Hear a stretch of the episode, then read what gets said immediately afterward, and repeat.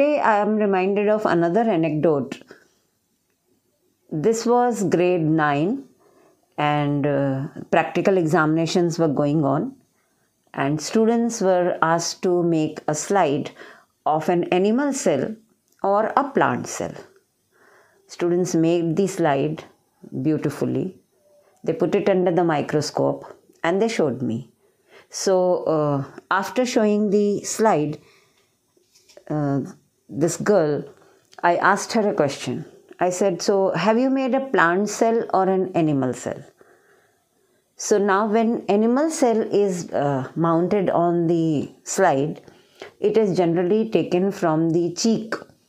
The cheek cell of human beings is loose and just brushed off, and they are put on the slide. So um, she took. She said, she looked at me. Um, she said, "It is cheek cell." I said, "Yes, you are right. It is a cheek cell. So it is a plant cell or an animal cell."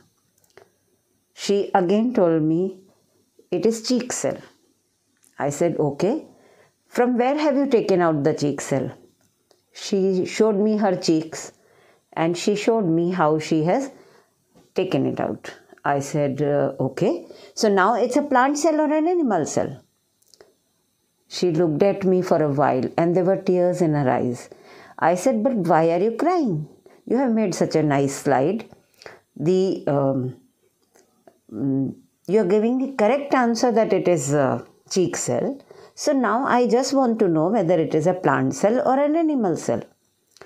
What does the shape tell you? She again looked at me. Then I smiled. I said, But why are you crying? Say it is an animal cell. The cell looks like this, it is loose and it does not have a shape, etc. etc. And I said, From where have you taken? She again, uh, in tears, replied to me. She said, From my cheek. I said, So it is an animal cell, isn't it? You know, the problem was not of plant or animal, but for human beings to uh, acknowledge that we are also animals becomes so difficult. I don't blame the child. Even adults I have spoken to, and the same question arises. So, um, until and unless we try and understand that we are part of this biosystem, ecosystem, and that we are also one of the animals. Uh, we cannot go close to the nature and we cannot protect nature.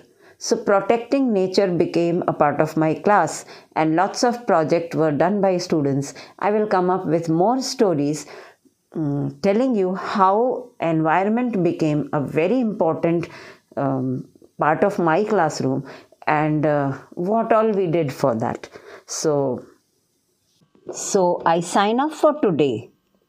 Dil say about life.